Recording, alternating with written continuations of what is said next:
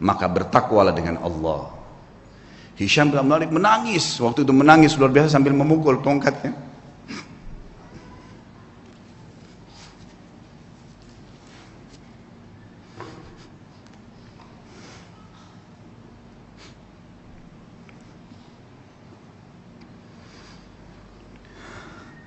Nah, Hisham bin Malik akhirnya memukul tongkatnya sambil menangis teman-teman sekalian.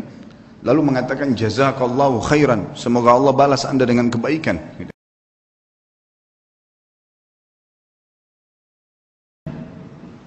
Sosok manusia punya hubungan dengan manusia yang lain.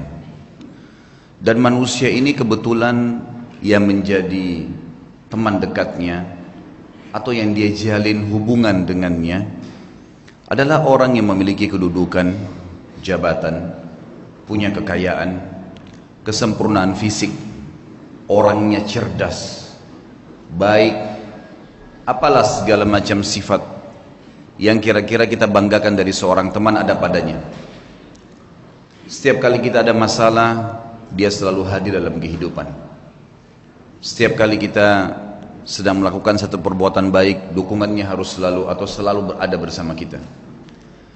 Kira-kira bagaimana kita merasakan ketentraman jiwa pada orang ini?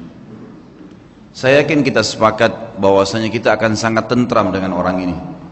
Rasanya kalau tidak ngobrol sehari saja sama dia rugi.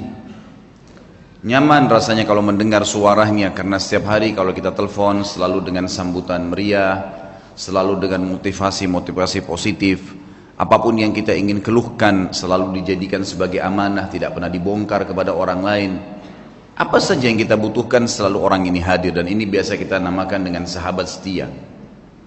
Saya yakin kita sepakat teman-teman sekalian kita sangat senang dengan orang ini.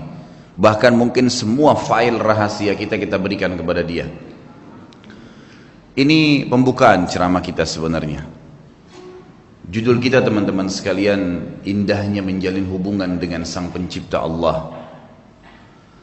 Kalau seandainya kita bisa merasa tentram dengan manusia yang kayak tadi saya berikan ciri-cirinya dan itu ada bukan tidak ada dari manusia yang seperti ini. Kita bisa merasa tentram padahal pada saat kita minta nasihat dia cuma bisa mengucapkan kata-kata. Mungkin pada saat kita butuh bantuan materi dia hanya bisa memberikan semampunya pada saat mungkin kita berbuat kebaikan dia hanya bisa support semampunya Manusia banyak lupa dengan hal yang besar dan mereka melihat hal yang kecil. Sering kali yang saya kasih contoh di dalam materi-materi sebelumnya, kita kadang-kadang kagum dengan pelukis yang melukis dengan lukisan kecil, yang dia mengambil lukisan dari sesuatu yang kita lihat depan mata kita dan kita bangga dengan lukisan dia, karena persis seperti apa yang kita lihat. Padahal manusia itu hanya menciplak saja, dan lukisan manusia tidak pernah bisa bergerak tapi lukisan sang pencipta, kalau seorang pelukis bisa melukis pohon kelapa dan kita kagum karena warnanya persis seperti itu, tidak bisa bergerak. Dia hanya sekedar bisa membuat kita kagum kalau melihatnya dan mengenang pada saat dia melukisnya. Tapi lukisan sang pencipta saudaraku bergerak daunnya, buahnya bisa diincipi rasanya, bisa dilihat, lautannya bisa bergerak, manusianya bisa bergerak, Berapa juta spesies hewan yang kita bisa lihat dengan beragam macam warna kulitnya di depan mata kita. Ini harimau, yang itu singa, yang ini serigala, yang itu ular, yang ini kuda, yang sana je, je, uh, jerapah, yang sini gajah dan segala macam hal. Bagaimana bisa manusia tidak bisa melihat keajaiban pencipta, sang pencipta yang maha luar biasa ini, dan dia kagum dengan hal-hal yang kecil. Kita bangga dengan teman kita yang meminjamkan rumah sehari atau dua hari. Bahkan pada saat kita dipinjamkan rumah, segala fasilitas diberikan oleh dia. Kulkasnya penuh. Segala macam apa yang kita butuhkan penuh. Ya, dipenuhi. Panel listrik tinggal dipencet. Kemudian nyala semuanya. Remote AC tinggal dipencet. Kemudian nyala semuanya. Lalu kita kagum dengan orang itu. Itu tidak salah, manusiawi. Tapi yang salah adalah Anda tidak bisa menilai panel-panel listrik yang besar Teman-teman sekalian, bukankah ada matahari yang terbit setiap hari tanpa kita memencet panel listriknya? Bagaimana besarnya kita bangga dengan panel listrik yang kecil dan kita lupakan listrik yang luar biasa yang tampaknya tidak ada makhluk yang bisa hidup. Bagaimana kita lupa dengan hal yang besar seperti itu? Bagaimana caranya kita bangga dengan lukisan seseorang tadi dan kita lupa dengan di depan mata kita ribuan makhluk jutaan, miliaran dari hewan-hewan, dari serangga dengan suaranya, dengan warnanya, dengan gerakannya.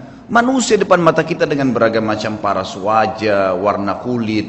Lisan kita bisa mengucapkan kata-kata dengan beragam macam bahasa. Bisa membedakan mana rasa manis, masa asin, rasa segala macam asam dan seterusnya dalam waktu yang bersamaan. Hidung kita bisa membedakan mana bau wangi, mana bau busuk dalam waktu seketika. Kita lupakan sesuatu yang besar seperti itu dan kita bangga dengan hal yang kecil hanya karena teman kita menyemprotkan minyak wangi dan kita rasa wangi.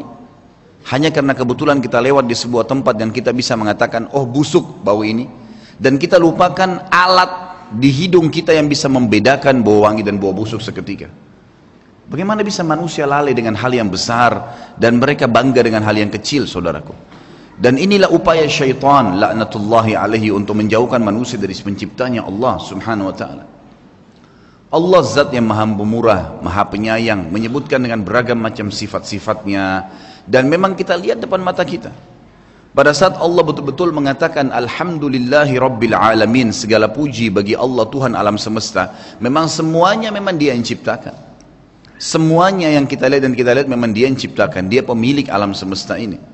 Kemudian Ar-Rahmanir Rahim yang maha pengasih dan maha penyayang. Memang benar-benar dia maha pengasih dan penyayang. Fir'aun yang jelas-jelas mengaku sebagai Tuhan. Membantah Musa alaihissalam. Kufur kepada Allah dan mengatakan kepada Haman. Ya Haman ubni li sarha. La'alli attalu ila ilahi Musa wa inni la adunnuhu kadhiba. Wahai Haman, buatin saya menara supaya saya bisa naik dan saya mau lihat Tuhannya Musa itu. Pencipta dia juga. Dia tantang seperti itu. Mungkin saya bisa lihat Tuhannya Musa dan saya pasti yakin Musa itu pendusta.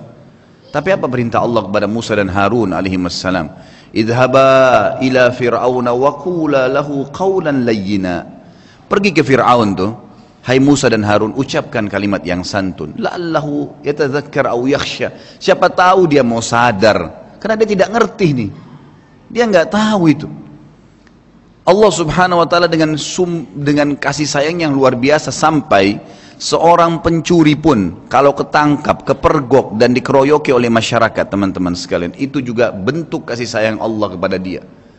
Demi Allah kalau Allah nggak sayang sama dia, Allah biarkan dia dengan kesalahannya, maka di depan mata dia ada lubang api neraka yang akan membakar dia. Allah sudah ingatkan sebelum dia mencuri, sebelum dia kepergok ada rasa takut, rasa khawatir. Kemudian mungkin ketangkap sekali. Tapi tetap dia ngotot. Bagaimana caranya Allah berhentikan? Didatangkan sebuah masalah yang berat buat dia supaya dia kapok. Kalau Allah biarkan dia tidak kebongkar bayangkan berapa banyak kerusakan yang akan dibuat oleh orang ini. Dan Allah tahu dengan kemahamurahannya dan kasih sayangnya hamba ini nggak ngerti bodoh nih dia akan jatuhkan dirinya pada neraka yang dia sulit untuk selamat pada saat itu. Lebih baik sekarang kamu digebukin dan kamu akan tahu bahwasanya itu adalah berbahaya buat kamu kalau kamu lanjutin. Ibnu Qayyim rahimahullah seorang alim ulama yang mengenal Tuhannya dan tahu bagaimana menjalin hubungan dengan Allah berkata, Allah itu kata beliau, kalau saya memberikan penjelasannya tidak disamakan dengan makhluk, tapi contoh beliau datangkan seperti seorang anak yang sedang minta tolong pada orang tuanya kemudian orang tuanya belum memberikan kepada si anak tadi. Kenapa tidak diberikan? Karena ternyata si anak ini mau, berkelu, mau keluar dan bergaul dengan temannya yang buruk. Kalau anda semua di sini membayangkan memiliki seorang anak masih baru SMP masih baru balik kemudian tiba-tiba ada temannya ugal-ugalan jelas narkotika jahat orangnya Kemudian mengajak teman kita, anak kita dan menggodahnya untuk supaya keluar bersama dia di malam minggu misalnya. Jelas mau ke tempat-tempat yang salah. Dan anda sebagai orang tua, kira-kira kita izinkan tidak? Tidak bakal diizinkan. Kalau orang tua yang berakal, dia tidak mengatakan tidak nak, tidak bisa. Ayah, ibu tolong izinkan saya. Jangan. Ayah, ibu tahu. Kenapa kita melarangnya? Karena kita tahu anak ini tidak mengerti. Enggak kok saya bisa jaga diri. Enggak mungkin kok bisa jaga diri nak.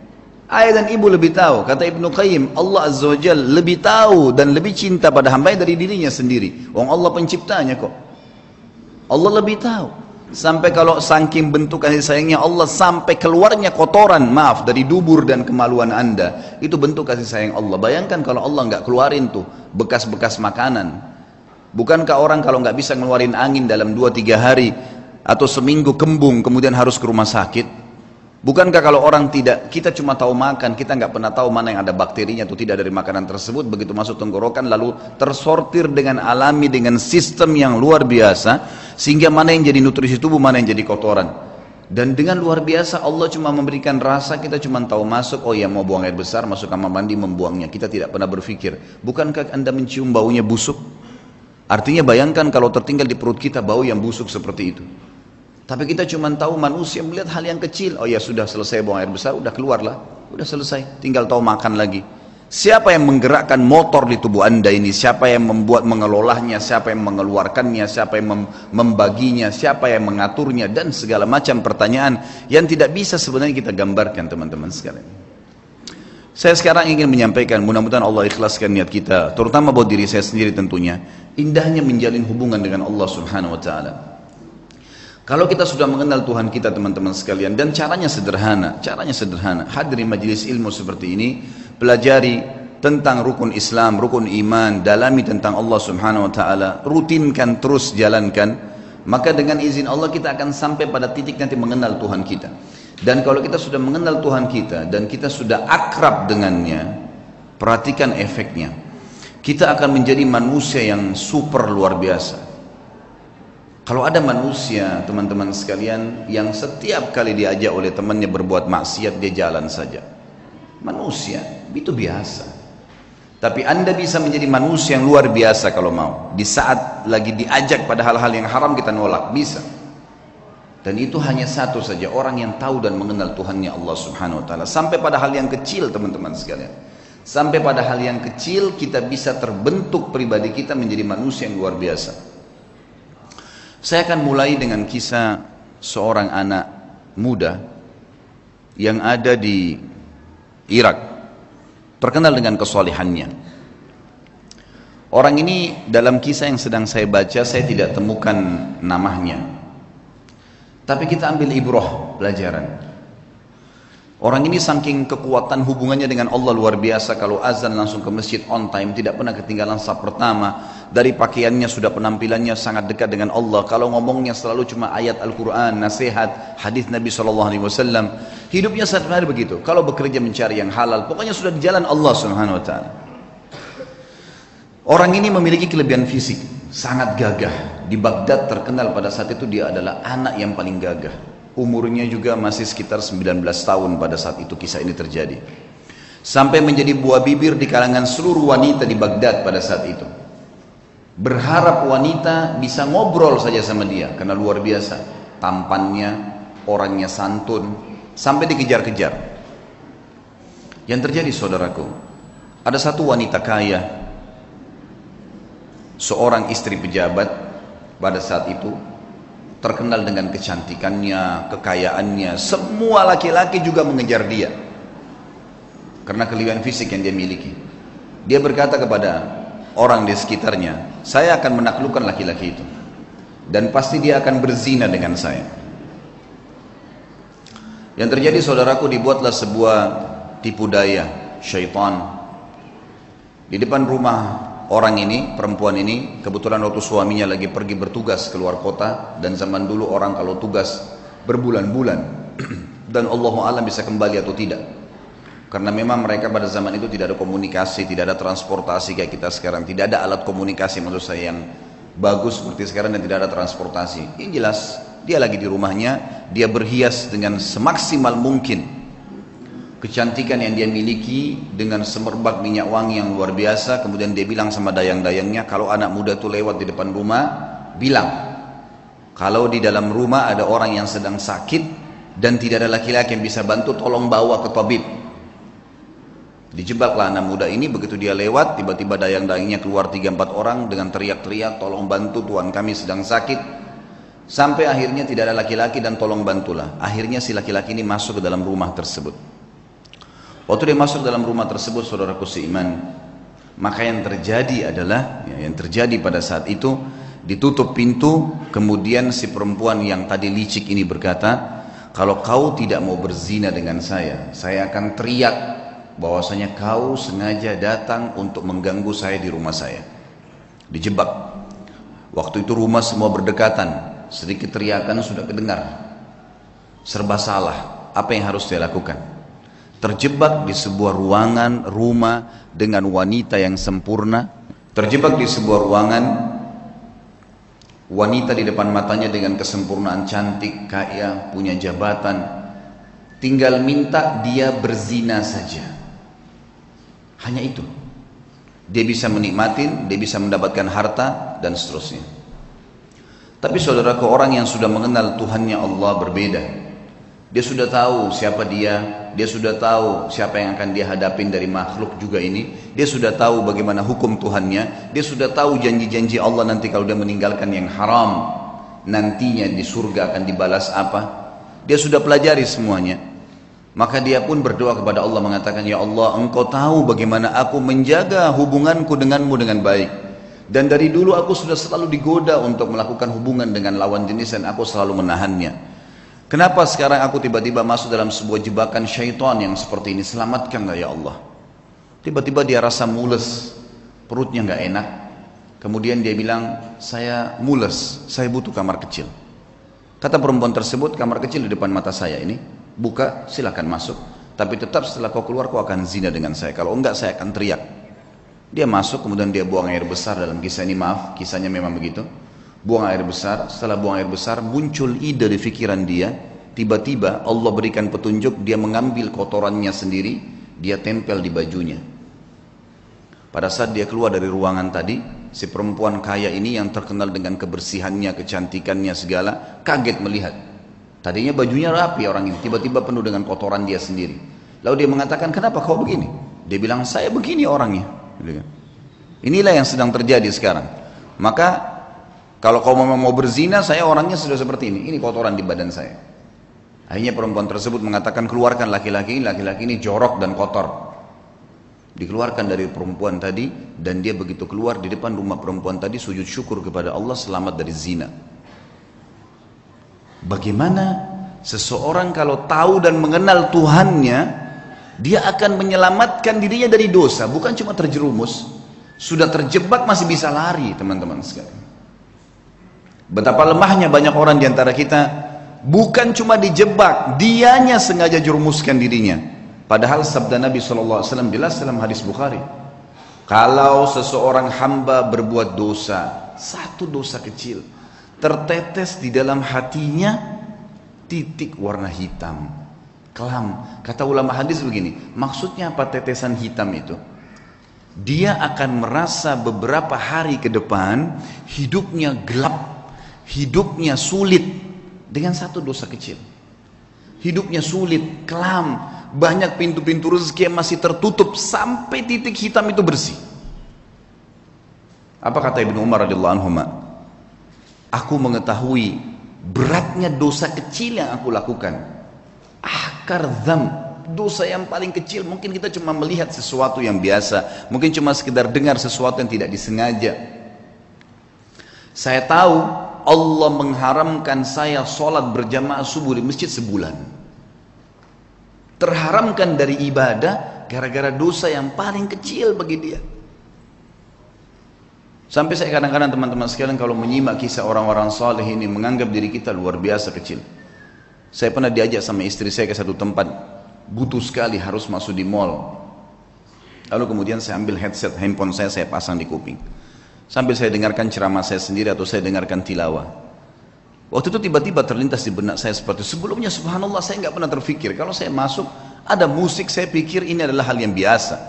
Bukan saya yang putar kok gitu kan. Tapi setelah saya simak kisah-kisah orang soleh ini dan saya fahami makna hadis tadi yang saya sebutkan ternyata titik noda hitam di dalam hati dari dosa itu walaupun kecil sudah cukup mengharamkan kita dari nikmatnya ibadah yang luar biasa gitu kan Sampai saya pasang headset tersebut saya putar. Saya belum menasihatkan istri saya karena saya sendiri juga masih saya saya sendiri masih butuh itu. Sambil jalan kemudian selesai belanja kami keluar dari mall lalu dia tanya, kenapa tadi pakai headset? Saya bilang, bukan tadi kamu dengar musik di sana sini? Dia bilang iya, tapi kan kita bukan kita yang putar. Saya bilang iya. Ingat, dosa itu seperti segelas racun. Kamu tahu atau tidak tahu itu racun, tetap akan berefek. Saya tidak mau nodai iman saya. Betul-betul memang saya rasakan sendiri selama ini, subhanallah kalau saya jalan ke mall dan dengar musik pun, begitu pulang berbeda ibadahnya. Ada gangguan di ibadah sholat malam, ada gangguan di bacaan Al-Quran, ada gangguan di ibadah-ibadah yang lain. Dan itu nyata memang, subhanallah. Makin kental kita jaga hubungan dengan Allah subhanahu wa ta'ala Makin jeli kita hati-hati dalam menjaga hubungan dengan Allah Maka makin kental hubungan dengan Allah subhanahu Makin terasa tuh kenikmatan imannya. Makanya syaitan berusaha untuk mengelabui itu. Bagaimana caranya supaya bisa rusak itu? Coba kita simak sekarang kisah Banyak kisah-kisah orang saleh. Kalau kemarin ada beberapa sahabat yang kita angkat kisahnya dalam generasi emas Islam, kita coba korek sekarang kisah tabi'in. Mungkin ada di antara anda yang mengatakan itu kan Ustadz kemarin sahabat, lihat Nabi. Baik, kita lihat generasi tabi'in. Kita lihat generasi yang tidak jauh dari kita, tidak melihat juga Nabi Muhammad SAW. Saya akan angkat misalnya contoh teman-teman sekalian Muhammad bin Sirin rahimahullah. Muhammad bin Sirin ini salah satu ulama tabi'in yang terkenal dengan keimanannya dan beliau ahli takwil mimpi. Pedagang di pasar. Satu waktu beliau berdagang, kemudian ada dagangan, dia ragu nih, syubhat. Ini kayaknya salah nih. Ragu cuman ragu bimbang. Harganya 40 ribu dirham. Ini luar biasa jumlahnya. Ini bisa mungkin sampai puluhan juta. Mungkin 60-70 juta. Ditinggalin sama dia, nggak jadi transaksi. Dia ragu kalau sumbernya ini kayaknya haram nih. Tinggalin sama dia. Satu pasar heboh. Padahal cuma dia yang memang punya peluang untuk mendapatkan keuntungan itu. Nggak mau ditinggalin sama dia. Tersebar berita Muhammad bin Sirin meninggalkan 40 ribu dirham. Ini bukan hal yang ringan. Seorang pedagang tahu nih keuntungannya. Baiklah. Besok pagi kejadian, ada satu orang transaksi di tokohnya, berikan uang gitu kan? Kurang dua dirham. Kurang dua dirham. Kata Ibnu Sirin demi Allah kau belum membayar dua dirham itu. Kata orang itu dua, dua dirham demi Allah saya sudah bayar. Kata Ibnu Sirin demi Allah kau belum bayar. Ribut nih. Satu pasar sampai datang. Lihat ribut dengan dua dirham. Lalu kata teman-temannya waktu itu akhirnya orang ini ya orang ini akhirnya membayar dua dirham. Setelah itu Ibnu Sirin berikan barangnya pergi. Orang-orang pasar tanya wahai Ibnu Sirin Kemarin anda meninggalkan 40 ribu dirham karena syubhat. Sekarang anda bersumpah atas sama Allah kena ngejar dua dirham. Apa kata Ibnu Sirin? Orang yang mengenal Tuhannya. Ini yang penting teman-teman sekalian. Dia mengatakan demi Allah saya bersumpah karena saya tidak mau dia makan haram. Karena saya tahu itu haram bagi dia. Dia tinggalkan 40 ribu dirham yang bisa dia dapatkan. Kadang-kadang kita, Allah nanti aja deh. Gitu kan. Gampang nanti baku atur kalau orang kita bilang. Biasa begitu. Tutup mata aja dulu, yang penting sekarang masuk dulu uangnya. Lupa. Satu rupiah sudah cukup membuat anda masuk rumah sakit sebulan teman-teman. Kalau haram. Hati-hati. Imam Nawawi rahimahullah. Imam Nawawi ini pernah mendengar berita tetangganya kambingnya hilang. Tetangga dia bilang sama dia, kambing saya hilang, nggak tahu siapa yang ambil. Saya udah cari di tempat-tempat yang biasa saya gembalain nggak ada. Berarti dicuri nih. Imam Nawawi tidak beli kambing satu bulan. Nggak beli kambing. Semua kambing di pasar yang sudah mentah, yang sudah terpotong atau yang masih hidup dia tidak mau beli. Sampai dia pastikan kambing tetangganya sudah ada beritanya mati atau memang dia temukan kembali. Sebulan dia nggak mau beli. Takut nanti kalau yang dia beli itu kambing temannya yang hilang. Saking hati-hatinya menjaga hubungan dengan Allah. Bayangin ini. Bagaimana dengan keadaan kita teman-teman semua dianggap remeh nih. Dari makanan, dari minuman, dari pakaian, yang penting pakai saja, yang penting makan saja. Subhanallah. Semua ada tanggung jawab nih. Harus hati-hati menjaga hubungan dengan Allah Subhanahu wa taala. Ibnu Sirin ini pernah menasehatin seseorang dengan nasihat yang sangat santun Orang ini kebetulan mencaci maki Hajjaj bin Yusuf. Kalau teman-teman belum kenal Hajjaj bin Yusuf, orang ini luar biasa jahatnya. Hajjaj bin Yusuf ini terkenal dengan kejahatan, gitu kan.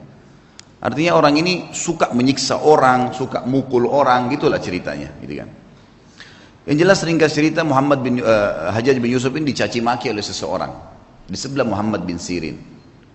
Ini orang gini, ini orang gini, ini caci maki macam-macam. Kata dia, nasihatnya sangat luar biasa. Sah ya bna akhi. Hati-hati dengan ucapanmu wahai saudaraku. Fa innal hajjaj akbala ila rabbih Ketahuilah Hajjaj ini yang sedang kau bicarakan sedang menuju kepada Tuhannya. Ini sedang menuju kematian. Tidak usah khawatir, sejahat apa pun dia, sehebat apa pun dia, pasti mati. Dia sedang menuju ke Tuhannya. Wa innaka innama taqdimu 'ala Allah yaumal qiyamah dan kau juga sedang menuju kepada Tuhanmu dan kau akan bertemu dengannya pada hari kiamat nanti. Satajid anna ahkar dham min dhunubika asyarru min ala nafsika min a'zami fa'alahu hajjaj. Dan pada hari itu, di hari kiamat, kau akan temukan dosamu yang paling kecil, kau akan lebih khawatir dan lebih takut daripada dosa terbesarnya hajjaj yang pernah dia lakukan. Dia akan dihukum sama Allah. Tapi nanti hari kiamat kau akan temukan dosamu yang paling kecil adalah sesuatu yang lebih kau takuti daripada dosa terbesarnya hajjaj. Falikul limri'in sya'nun yugni. Ketahuilah, semua orang akan sibuk dengan perkaranya sendiri.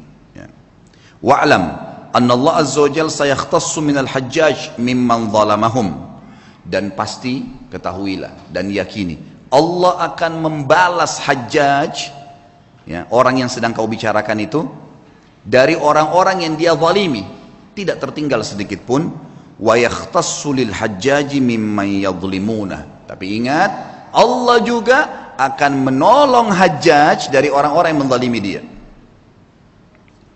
Fala tushghilanna nafsaka ba'dal bisabbi ahad. Oleh karena itu, mulai hari ini berhenti mencaci orang lain.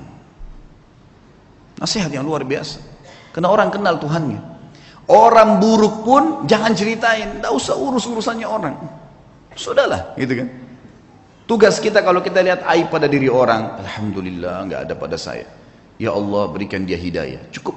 Sebatas itu saja. Jangan lebih. Kenapa dia begini, kenapa dia begitu, kenapa dia begini. Untuk apa kamu campurin itu? Apa gunanya buat kamu? Ingat, dia akan berhubungan sama kita di hadapan Allah dengan keadilannya Allah. Kezaliman yang dia lakukan sama kita, kita akan ambil. Tapi kezaliman kita pada dia juga dia akan ambil. Gak ada yang tersembunyi hari kiamat. Kisah yang lain Muhammad bin Sirin masih Muhammad bin Sirin kita akan saya akan sebutkan beberapa figur Muhammad Sirin ada tiga kisah yang saya angkat tadi kisah kedua kisah ketiga teman-teman sekalian Muhammad bin Sirin ini pernah membeli madu madu ini kebetulan dibeli satu gentong besar kalau gentong di zaman dulu itu mungkin ya bisa menampung sekitar 200 kilo madu sampai 250 kilo madu Waktu dia beli, dia taruh di gentong, rupanya malam hari atau dia tidur, dia lupa tutup gentong itu. Masuk tikus. Tikus ini masuk ke madu. Masuk dan ini madu diambil karena jumlahnya banyak jatuh tempo. Muhammad bin Sirin rahimahullah lupa tutup, masuk tikus, tikusnya waktu dia bangun pagi dilihat mati di madu itu nggak bisa keluar melengket mati. Muhammad bin Sirin rahimahullah mengambil madu itu semuanya dibuang. Dibuang, sengaja cari sungai, dibuang. Dia bukan buang biasa, dibuang di sungai supaya mengalir gitu. Orang-orang semua datangin, wahai Muhammad bin Sirin. Tinggal kamu angkat tikusnya, yang lainnya jual. Kenapa kok harus semuanya dibuang? Apa jawaban dia? Demi Allah saudaraku, aku tidak tahu tetesan mana madu yang kena bakteri, yang kena kotorannya najisnya, tikus itu sehingga saya jual pada seseorang dan saya menipunya gitu. maka saya lebih baik rugi semuanya daripada saya dihisap sama Allah hari kiamat luar biasa imannya dibuang dialirkan semua kisahnya berlanjut subhanallah pemilik madu datang nagi beberapa waktu kemudian wahai Ibnu Sirin tagihannya kata Ibnu Sirin saya belum punya uang Kata dia, baiklah. Bagaimana jalan keluarnya? Ibnu Sirin bilang, kasih saya waktu, beberapa waktu saya akan bayar. Baiklah, dikasih waktu. Berjalan waktu, sama Ibnu Sirin dengan hikmah Allah belum punya duit. Orang ini hanya mengeluh kepada hakim. Hakimnya manggil, Muhammad bin Sirin ulama besar, dipanggil. Dihormatin di pengadilan lalu dikatakan, wahai Ibnu Sirin, bagaimana kasus anda? Dia bilang, hukum di tangan anda. Ceritanya begini, dan memang saya belum punya apa-apa. Kata hakim kalau begitu anda akan dipenjarakan. Kata Ibnu Sirin lakukan. Penjarakan. Dipenjarain Ibnu Sirin. Sampai tunggu siapa yang bisa bayarin buat dia. Gitu. Subhanallah penjaga penjara tahu siapa Ibnu Sirin. Ulama besar. Kata penjaganya apa? Wahai Ibnu Sirin. Kalau malam hari pulanglah tidur dengan keluarga anda. Pagi silakan anda kembali ke sini. Kira-kira bagaimana tuh kalau kita ditawarin begitu? Penjaga penjara silakan pulang ke rumah nanti pagi datang lagi ke sini. Gitu. Ya. Begitu terus di penjara. Kata Ibnu Sirin, demi Allah sambil pegang kerangkengan penjaranya, demi Allah saudaraku, saya tidak akan tolong kamu masuk ke neraka. Saya akan tinggal di sini sampai utang saya terbayar. Gak mau keluar. Baca Al-Quran, sholat malam. Sampai akhirnya orang-orang satu Baghdad datang membayarkan dia. Didengar ceritanya dibayarin. Ya lunasin utangnya sampai dia keluar. Tapi bagaimana mereka mengetahui hubungannya dengan Allah Subhanahu wa taala? Dan ini satu hal yang mahal teman-teman sekalian, mahal sekali.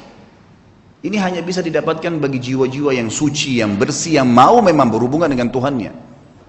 Dan Allah Azza wa ini zat yang kalau memberi selalu dalam Al-Quran bahasanya apa? Bighairi hisab. Innama yulaqqas sabiruna ajrahum bighairi hisab. Selalu ada kalimat bighairi hisab, bighairi hisab. Bighairi hisab itu tanpa ada hitungan.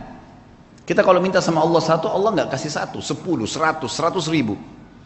Luar biasa kalau pemberian Allah SWT itu. Saya pernah punya pengalaman pribadi teman-teman sekalian di Jakarta. Waktu saya buka restoran. Subhanallah dengan hikmah Allah terjadi sesuatu pada saat itu. Restoran ini mengalami kemunduran Kemudian saya tidak tahu harus berbuat apa lagi. Lalu kemudian saya tetap menjaga komitmen di jalan Allah Subhanahu wa taala itu memang kebetulan tidak ada duit sama sekali. Restoran ini harus dibongkar total, pindah dari tempat sewanya. Saya nggak tahu harus buat apa. Yang saya lakukan adalah saya coba pada saat gentingnya seperti itu, bagaimana justru kita gencet diri kita untuk lebih dekat dengan Allah. Hati-hati jangan malah masuk ke dalam hal yang haram karena makin memuncaknya sebuah cobaan maka makin dekat jalan keluar dari Allah. Ini sudah harus satu minggu lagi saya bayar dan kalau tidak dibongkar paksa bisa rusak barang-barang. Nilainya barang yang ada di situ tidak kurang dari satu miliar rupiah. Ini kalau dibongkar, dirusak semua ini jadi masalah dan ini ada investor yang masuk dengan saya. Ya Robbi apa jalan keluarnya? Coba saya menghubungi ayah saya, kebetulan Alhamdulillah beliau masih hidup, tolong doain saya, mudah-mudahan ada jalan keluarnya. Kemudian saya coba juga melakukan hal-hal yang saya mampu ibadah kepada Allah SWT sambil tetap saya sabarin. Tunggu sampai titik terakhir. Subhanallah, waktu itu kejadian hari Senin, hari Sabtu, hari Sabtu, hari Jumat, hari Jumat, itu kalau saya tidak punya informasi jelas, maka akan dibongkar paksa dan ini akan dibongkar saya nggak tahu mau taruh di mana barang-barang yang penuh. Jumlah apa luasan restoran 163 meter yang sangat besar penuh dengan barang-barang. Mau ditaruh di mana nih? Ada coolernya ada chillernya ada macam-macam. Subhanallah hari Rabu saya pengajian malam di Blok M Square di Jakarta. Ada satu jemaah saya jazakallah khair beliau rupanya penggemar ceramah tapi sering dengar di YouTube tinggal di Perancis orang kita Beliau datang, bukan WhatsApp ke saya, Ustaz saya lagi mau ke Jakarta, saya lagi di Jakarta, saya ingin hadir langsung ceramahnya Ustaz. Oh fadlan, silakan antum datang ke Blok M Square hari Rabu malam ini. Kebetulan maghrib isya ada materi dosa-dosa besar, habis isya insya Allah akan ada uh, apa namanya tanya jawab sampai jam 9 malam. Datanglah beliau, habis selesai ceramah dia datang salaman sama saya karena saya belum pernah lihat fisiknya, cuman selama ini kontek-kontekan program sosial yang saya kasih, sumur lah, beli motor buat da'i lah, beragam macam program yang saya kadang-kadang buat di pengajian, itu semua dia ikut, menyumbang. Sampai terakhir jazakallah khair beliau nyumbang untuk mengumrohkan dua orang hafid Quran. Gitu kan. Yang saya buatin program kemudian alhamdulillah dia ikut. Yang jelas teman-teman sekalian, saya waktu itu kemudian saya e, ngobrol sama dia habis sholat, lalu kemudian saya kasih di mobil saya kebetulan ada beberapa buku agama, silahkan ambil. Bawa pulang mungkin antum bisa baca-baca. Pas mau pisah, hitungan dua menit sebelum pisah, dia ngomong sama saya, Ustaz saya kemarin ke Ajwad, ke restoran antum, tapi tutup. Oh iya akhi, udah tutup itu, mungkin sekitar sebulan sekalian tutup. Dan memang keadaannya sekarang kayaknya udah nggak bisa saya lanjutin sewanya karena terlalu mahal. Dan ini insya Allah akan mungkin dibongkar dalam satu dua hari ini sudah akan dibongkar. Mungkin memang tidak bisa buka lagi. Loh kenapa Ustaz masalahnya? Saya ceritain sepintas. Karena sewa ini harus bayar per bulan sekian, jadi saya tidak bisa menjalankan lagi. Tapi memang nilainya restoran sekian, mungkin saya akan buka. Uh, saya sudah coba tawarkan saham ke beberapa jemaah, memang belum ada jalan keluar. Emang sahamnya berapa Ustaz? Sahamnya sekian saya bilang. Ada nilai yang saya sebutin tentunya tidak layak saya sebutin dalam pengajian. Kemudian dia bilang sama saya, kenapa Ustadz baru bilang? Saya sebenarnya baru kemarin ikut investasi di satu perusahaan yang saya inginin. Baik Ustadz, berikan saya waktu. Malam ini saya bicara sama istri, siapa tahu ada jalan keluar. Salam, fadl, silahkan. Saya pulang ke rumah, kemudian saya uh, setelah mandi segala, mungkin sekitar jam 10 malam saya dihubungin sama beliau. Ustadz saya sudah musyawarah sama istri, kayaknya saya akan ikut sama antum nih. Investasi Restoran itu kita bongkar, pindah dari satu tempat, kita sewa, kita pindah semua. Tiba-tiba. Ini orang datang dari Prancis, Allah utus datang ke saya ke Jakarta, kemudian kasih jalan keluar. Dan teman-teman kalau saya sebutin nilainya, dia kasih uang ke saya cash 650 juta. Saya sampai gak bisa tahan waktu itu nangis, sujud-sujud sama Allah ini jalan keluar bagaimana ini? Saya langsung datang ke mallnya, waktu itu saya bahasakan ini saya mau buka kembali, dia bilang udah nggak bisa pak, harus bongkar. Baiklah, berikan saya waktu, saya sudah punya anggaran, saya sewa. Besoknya saya keliling, subhanallah, saya longin waktu, tidak ada pengajian, saya kosongin pengajian, saya dapat tempat kontrakan baru, ada tempat lebih besar, saya bisa bayar, pindah semua dengan mudahnya. Dalam dua minggu setelah itu sudah pindah semua, alhamdulillah, dan sekarang berjalan sudah hampir dua tahun. Sabar sedikit dalam ketaatan. Dan Allah Azza wa Jal ada bersama kita teman-teman sekalian. Inna Allah ma'alladzina taqaw walladzina hum muhsinun. Allah sudah katakan.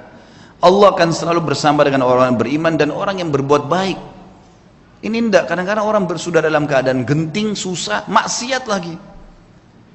Tambah kebar, tambah mabuk, tambah berzina, menambah menumpuk-numpuk masalahnya.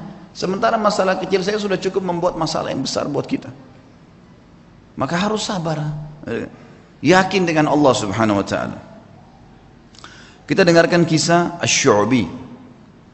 Syu'bi terkenal seorang ulama tabi'in. Nama lainnya Amir bin Syurahbil rahimahullah. Beliau pernah menjadi penasehat khalifah.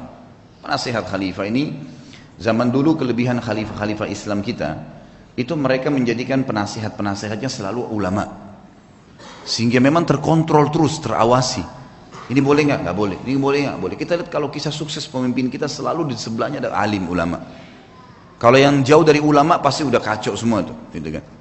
Maaf saya tidak singgung siapa pun tentunya, tapi saya membahasakan ini umumnya, histori kalau kita lihat coba baca deh. Suksesnya pemimpin-pemimpin khalifah-khalifah kita, gitu kan? Itu semua di sebelahnya memang ada penasihat para ulama.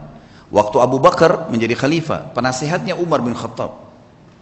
Waktu Umar bin Khattab jadi khalifah, Ali bin Abi Thalib dan Uthman menjadi penasihatnya. Waktu Uthman bin Affan, Abdurrahman bin, uh, uh, uh, uh, yang menjadi penasihatnya Ali bin Abi Thalib dan Talha, maaf, dan Sa'ad bin Abi Waqqas. Terus begitu, mereka saling minta orang-orang di sebelahnya jadi penasihat. Subhanallah, khalifah ini sangat terkenal dengan kesolehannya, Abdul Malik bin Marwan namanya. Saleh dia, dia jadikan penasihatnya Syu'bi. Syu'bi seorang ulama yang terkenal, ulama hadith, ulama fikih dan seterusnya. Pernah satu waktu khalifah ini menahan sebagian orang tapi belum jelas. Orang ini salah atau enggak. Penjarain dulu deh, gitu kan. Dipenjarain dulu untuk memastikan orang ini salah atau tidak. Gitu.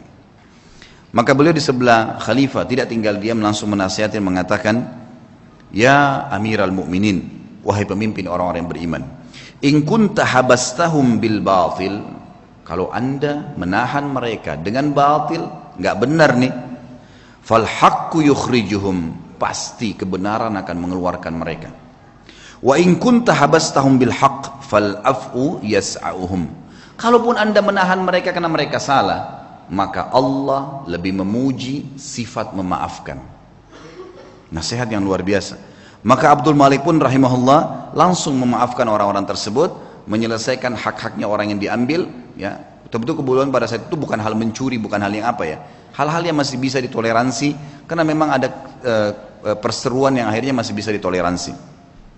Akhirnya dimaafkan oleh Abdul Malik, tapi posisi di sini Syu'bi menasihatinya. Pernah satu waktu Syu'bi ini diutus oleh Abdul Malik bin Marwan menuju ke Kaisar Romawi. Kisah yang kedua tentunya. Pada saat dia pergi ke Kaisar Romawi, teman-teman sekalian, pasti tiba di sana, Kaisar Romawi heran dengan kecerdasan Syu'bi. Dengan dua hari di, di, di sana Romawi, dia sudah bisa tahu berapa jumlah kamar, uh, uh, bangunan ini dari apa komposisinya, tamannya seluas apa. Banyak hal yang aneh-aneh yang ditahu oleh Syu'bi. Dalam dua hari di istananya gitu. Lalu dia kagum dengan kecerdasannya. Maka dia ingin buat kekacauan nih. Dia kirim surat. Surat ini dia bilang kepada Syu'bi, wahai Syu'bi, kasih ini kepada khalifahmu jangan buka kasih ke dia dia bilang baiklah Syubi menjaga amanah dikasih kepada Amir Mu'minin Abdul Malik lalu waktu dibuka tulisannya begini dari Kaisar Romawi kepada yang terhormat Raja Muslim Abdul Malik bin Marwan saya melihat bahwasanya orang yang sedang kamu utus ini sangat cerdas dan kayaknya dia yang paling layak menjadi khalifah gitu. bahasa begitu Lalu Abdul Malik ini menutup surat lalu mengatakan kepada Syu'bi, apa kau tahu apa yang terjadi? Surat ini apa isinya? Dia bilang, demi Allah tidak wahai Amir Mu'minin. Amanahnya adalah titipin surat ini kasih ke Amir Mu'minin. Kira-kira kalau kita tahu isi suratnya seperti itu masa kita mau kasih ke khalifah? Gitu ya. Kalau secara akalnya. Memang dia nggak buka. Apa adanya. Dan orang yakin kepada Allah Subhanahu wa taala. Sehebat apa pun tipu daya yang dibuat oleh manusia, wa makaru wa makarallah wallahu khairul makirin mereka mengatur tipu daya dan Allah juga mengatur tipu daya. Dan Allah sebaik-baik pengatur strategi tipu daya. Mau ke mana dia muter-muter mau ke mana dia buat data-data palsu? Surat-suratnya sampai ke mana gitu. Ya. toh kapasitas perutnya cuma makan dua piring. Tempat tidurnya cuma satu kali dua meter. Dan pada saat mati cuma membawa kain kafan. Mau dibawa ke mana tuh mobil yang dibeli dari uang haram? Tas-tas bermerek, dompetnya, makanan-makanan mewah yang dia makan akhirnya jadi kotoran dan jadi penyakit buat dia. Kebodohan, karena tidak faham. Ringkas cerita adalah, kata Shubi demi Allah saya tidak tahu ya Amir Mu'minin. Kata dia, sesungguhnya Raja Kaisar, Kaisar Romawi itu menulis surat mengatakan, kagum dengan kecerdasanmu dan dia berkata, gitu kan, kalau kamu adalah orang yang paling layak jadi khalifah. Kata Syu'bi, Demi Allah yang bermuminin, karena dia belum kenal anda. Kalau dia kenal anda, pastilah otomatis dia akan tahu bahwasanya anda lebih cerdas daripada saya. Lalu kata Abdul Malik, saya sudah faham apa maksudnya. Lalu kemudian dia kirim surat lagi ke Raja Romawi dan dia berkata, kepada dari Amir Mu'minin uh, Abdul Malik Marwan dan kepada Kaisar Romawi, apa yang kamu ucapkan itu, ya, sebenarnya sudah saya baca. Kalau kau ingin mengacaukan kerajaan saya, dan ketahuilah, saya dan Syu'bi bersaudara karena Allah dan tidak akan pernah kau bisa masuk di dalamnya. Lalu pengantar surat ini rupanya waktu dia ngantar surat, dia sempat di sebelahnya Kaisar Romawi, dia dengar. Maka dia mengatakan, ya demi Allah kata si Kaisar Romawi tapi dalam bahasa Arab diterjemahkan. Karena mereka juga memanggil Allah, orang-orang Kristen gitu kan. Demi Allah saya tidak ingin kecuali itu, ingin mengacaukan kerajaannya. Tapi hubungan antara seorang mukmin dengan mukmin teman-teman, atasan dengan bawahannya, tidak mudah dikoyahkan kalau dia kenal Allah Subhanahu wa taala. Orang ketiga datang membuat fitnah, membuat apa, semuanya tidak akan ada masalah buat dia. Kisah yang lain Atha bin Abi Rabah rahimahullah. Atha bin Abi Rabah ini teman-teman sekalian pernah Tentu Atha ini sedikit saya berikan gambaran dan ulama mengatakan dalam ilmu jar wa dalam uh, ilmu hadis kita boleh uh, ada hal-hal yang boleh disebutkan kalau berhubungan dengan kekurangan seseorang kalau memang itu ciri khasnya. Atau sesuatu yang kalau disebutkan tanpa menyebutkan nama pun nah ini masuk bukan dalam ghibah. Yang jelas ulama menyebutkan ciri fisik di sini. Seperti mereka menyebutkan Nabi SAW jarbu tidak tinggi tidak pendek. Itu bukan aib. Atha bin Abi Rabah ini seorang budak hitam kulit hitam disebutkan dalam buku-buku tentang penjelasan biodata beliau orangnya kurus kaki kanannya pincang mata kanannya rusak fisiknya sangat kurang rahimahullah tapi waktu Atta bin Abi Rabah menjadi khali, menjadi uh, ulama Khalifah waktu itu Sulaiman bin Abdul Malik. Adiknya tadi Abdul Malik bin Marwan itu, eh anaknya Abdul Malik bin Marwan, waktu sudah meninggal ayahnya dia jadi khalifah. Sulaiman bin Abdul Malik ini orangnya baik, khalifah dan suka dengan alim ulama. Dia mengeluarkan peraturan kalau tidak boleh mengeluarkan fatwa di musim haji kecuali Atta bin Abi Rabah. Orang alim ulama. Karena ini dalam haji tidak boleh sembarangan nih. Sampai Atta bin Abi Rabah dapat julukan ya alimnya ulama, gurunya para ulama. Ulama-ulama pun kalau datang di Mekah banyak meminta nasihat dari beliau. Atta bin Abi Rabah ini rahimahullah di musim haji datanglah Sulaiman ibn Abdul Malik khalifah dengan anaknya, dengan ketampanannya, dengan dayang-dayangnya, dengan kebesarannya, buka kemah besar, kemudian masuklah ukuf di Arafah. Sementara ukuf, Abdul Malik eh, Sulaiman mengatakan, di mana sahibuk? Aina sahibukum? Mana nih teman kalian nih. Biasanya kalau bahasa sahibukum ini santun dari khalifah untuk uh, mufti, ya, untuk muftinya. Atau bin Abi Rabah ada di mana? Kata mereka Amir Mu'minin lagi di kemahnya, lagi menunggu orang-orang yang lagi antri. Oh, lagi antri bertanya gitu. Dia bilang saya punya hajat, saya ingin datang ke sana. Baiklah, Sulaiman datang. Sulaiman ini dia dia menunjuk si ya atau Amir Abi Rabah jadi jadi jadi mufti, dia yang memberikan gaji gitu kan. Pemimpinnya lah. Dan waktu itu khalifah. Dan perlu diketahui Sulaiman bin Abdul di zamannya ini khilafah Umayyah jadi luas sekali, luar biasa gitu. Kuasanya sangat luas karena ayahnya juga punya kekuatan militer yang besar. Ringkas cerita dia pun datang dan dia seorang saleh. Begitu dia masuk ke kemahnya Atta bin Abi Rabah, disambut oleh Atta bin Rabah, pelukan, ngobrol, saling menyebutkan kata-kata yang santun satu sama lain sebagai sebagaimana adab seorang muslim. Setelah itu Atta bin Rabah bertanya, "Wahai Amir Mukminin, e, kenapa anda datang ke sini? Kata dia, saya punya hajat, ada pertanyaan yang saya mau tanya. Kata Atta bin Abi Rabah, ini orang tadi saya bilang ya, kekurangan fisiknya ada, dia pegawainya, yang datang ke dia ini, kalau mungkin maaf teman-teman di gubernuran sini, presiden langsung yang datang, bukan cuma gubernur. Langsung datang, langsung ke ruangan dia, karena ada hajat yang dia mau sampaikan misal. Gitu kan. Datanglah teman-teman sekalian, lalu dia mengatakan, atau mengatakan, hajat anda pribadi, pertanyaan pribadi, atau hajat umat Islam? Kata Amir Mu'minin, hajat saya pribadi. Pertanyaan saya pribadi. Alta mengatakan, kalau begitu Amir Mu'minin, mohon maaf. Anda keluar, antri bersama muslimin. Karena ada yang sudah antri sebelum Anda punya hajat pribadi. Kalau itu hajat umat Islam, saya akan dahulukan Anda.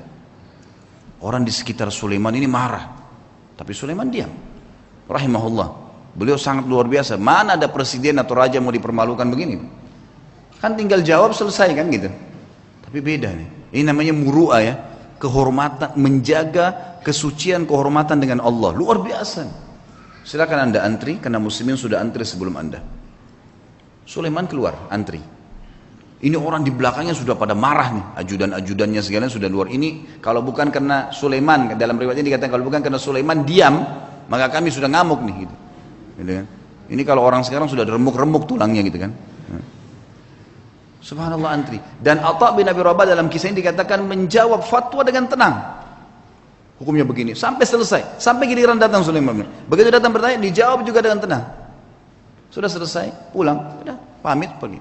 Begitu kembali ke istana, tentu ada masalah nih ya. Sulaiman bin dengan keimanannya juga akhirnya dia mengatakan, kumpulin semuanya, kumpulin semua kerabat saya yang ada hadir di sini dan semua ajudan pemerintahan.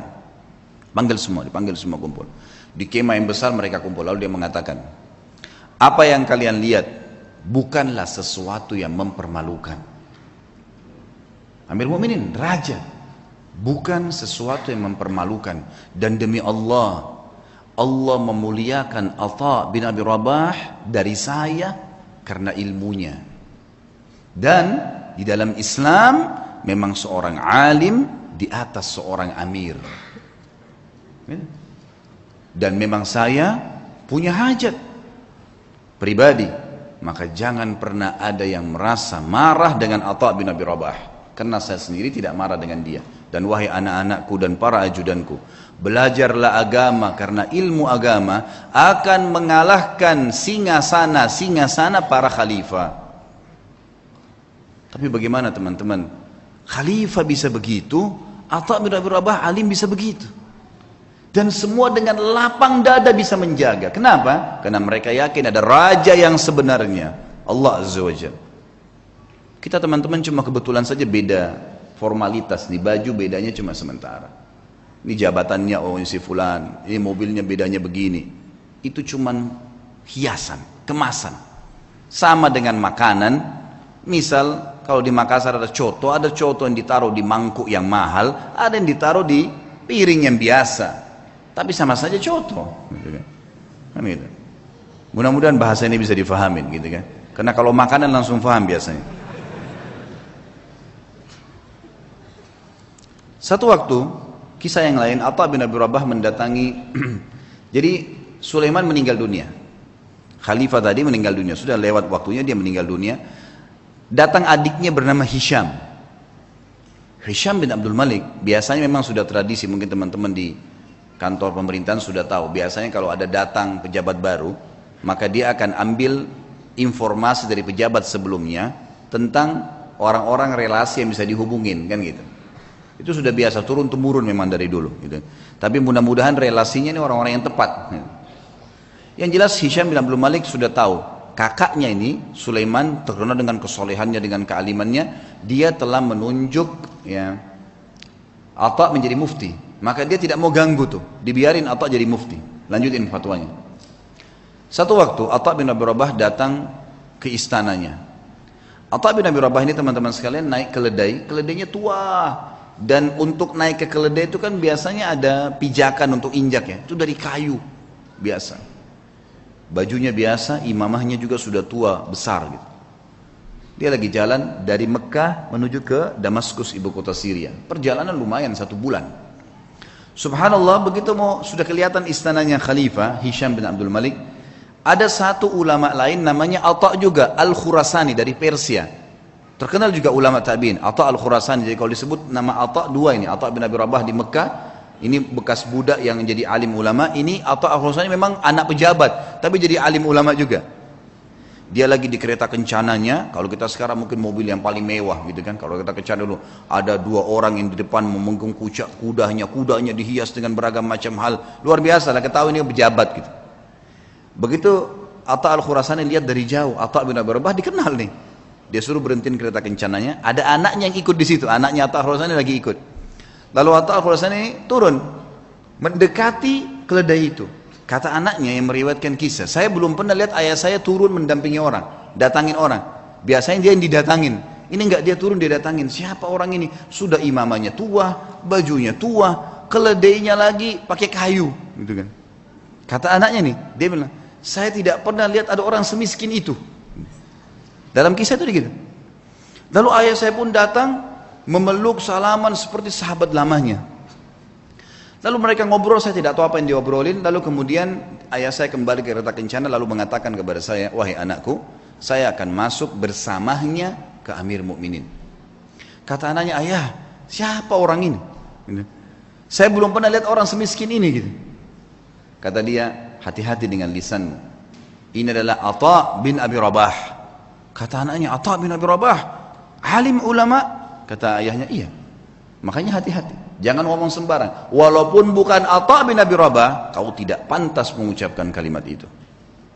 Anaknya mengatakan, saya pun beristighfar kepada Allah.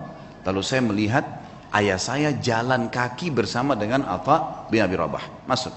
Ini cerita, masuklah mereka ke istana lalu mereka keluar. Kata anaknya, ayah, kata anak, Atta al-Khurasani, anaknya bilang, ayah, ceritain apa yang tadi terjadi di dalam. Kata Atta al-Khurasani, demi Allah, kalau bukan Atta bin Abi Rabah, saya tidak diizinkan masuk. Atta bin Abi Rabah jalan pincang. Kakinya hitam, tubuhnya hitam, bajunya biasa, matanya satu rusak. Jalan. Dia bilang, begitu kami masuk, ini Atta al-Khurasani dengan baju jubahnya yang mewah dan seterusnya. Jalan. Dia bilang, begitu demi Allah kami masuk pintu gerbang istana. Hisham bin Abdul Malik berdiri dari singgasananya. Raja berdiri kemudian mendekati Atta bin Abi Rabah. Dan orang-orang tidak tahu nih Atta bin Rabah siapa. Pejabat-pejabat ini banyak yang tidak tahu. Karena cuma dengar namanya. Lalu julukannya Atta bin Abi Rabah ini adalah Abu Muhammad. Nama anaknya Muhammad. Hisham mengatakan Hahuna Aba Muhammad. Ke sini ayah-ayahnya Muhammad Atta bin Abi Rabah setiap mau mampir ke sebuah kursi dia bilang, "La, hahuna Aba Muhammad." Dirangkul terus tangannya kata Atta Al-Khurasani. Begitu sudah dekat dengan singgasananya lalu kemudian saya dipersilakan duduk, Atta Khurasani dipersilakan duduk. Lalu Atta bin Abi Rabah demi Allah didudukkan di sebelah singgasana khalifah. Sebelahnya pas. Dan belum pernah singgasana khalifah diduduki oleh orang lain termasuk anaknya khalifah. Enggak boleh duduki singgasana itu. Hisham mengajak Atta bin Abi Rabah yang luar biasa begitu kehidupannya tadi, kondisinya duduk di sebelahnya. Lalu kata Hisham, Ya Aba Muhammad, ada hajat apa? Kata dia, ada hajat saya. Hajat yang pertama dia bilang, penduduk Mekah dan Madinah wahai Amir Mu'minin, tetangganya Allah dan tetangganya Rasulullah sallallahu alaihi wasallam. Karena di Mekah ada Ka'bah, berarti orang yang tinggal di Mekah kan tetangganya Allah, bahasa santunnya begitu. Di Madinah ada rumah Nabi SAW walaupun ada kuburannya beliau sekarang sudah jadi kuburan tapi kan rumahnya Nabi masih ada itu kan? Masuk dalam masjid tetangganya Rasulullah SAW terlambat ataya mereka. Ataya ini kayak pemberian yang diberikan oleh kerajaan ya dari eh, dari dari khilafah diberikan kepada masyarakat semua. Kaya atau miskin semua dapat. Dari hasil pendapatan negara nanti dikeluarkan untuk kebutuhan negara kemudian sisanya dibagi rata. Itu haknya masyarakat. Penduduk Mekah dan Madinah tetangga dengan Rasulullah SAW terlambat ataya mereka maka saya mengingatkan anda kepada Allah agar memberikan kepada mereka. Baik. Kata Hisham ya gulam sekretaris datang catat dan berikan sekarang juga. Ada lagi hayanya Muhammad? Ada lagi. Para mujahidin yang membela perbatasan kaum muslimin mereka ribat setiap hari. Terlambat gaji-gaji mereka. Ada istri dan anak mereka mengeluh dengan saya. Maka berikan hak mereka. Ya gulam catat segera jalankan pesannya Abah Muhammad ada lagi hayatnya Muhammad, terus aja Atta menyampaikan hajat muslimin. Gak ada hajat dia pribadi nih, hajat begini, hajat begitu. Ringkasnya adalah terakhir sudah lima hajat, enam hajat disampaikan. Kata Amir Mu'minin masih adakah hayatnya Muhammad? Kata Atta al-Khurasani demi Allah Atta bin Abi Rabah berdiri dengan tegak di depan Amir Mu'minin lalu mengatakan kalimat yang membuat istana itu kalau mau goncang bisa goncang. Dia mengatakan apa? Wahai Amir Mu'minin, ada hajat yang lebih penting dari semua yang saya sampaikan tadi. Kata Hisham, apa itu wahai Atta? Abah Muhammad apa itu? Ini orang-orang kaget, belum pernah ada orang khalifah duduk, dia beri depannya dan dia menunjuk nih, ada hajat yang lebih penting. Kata dia, apa itu hai ayah Muhammad? Demi Allah wahai Amir Mukminin, kau dilahirkan di muka bumi ini sendirian dan kau juga akan mati sendirian dan kau akan dihisap oleh Allah sendirian. Demi Allah, semua yang kau lihat di sekitarmu ini tidak bermanfaat buat kamu. Maka bertakwalah dengan Allah. Hisham bin Malik menangis. Waktu itu menangis luar biasa sambil memukul tongkatnya.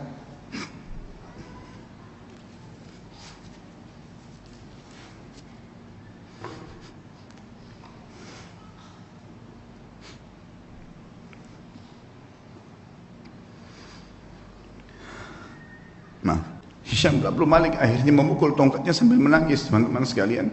Lalu mengatakan jazakallahu khairan. Semoga Allah balas anda dengan kebaikan. Gitu.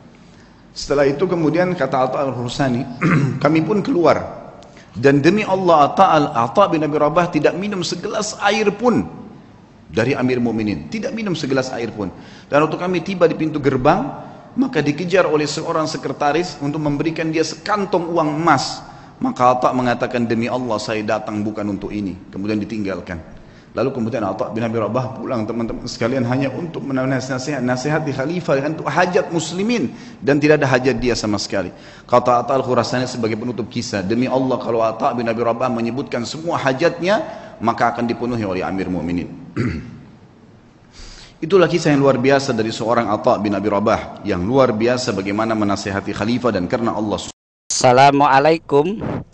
Untuk pemesanan paket umroh murah bisa menghubungi 0821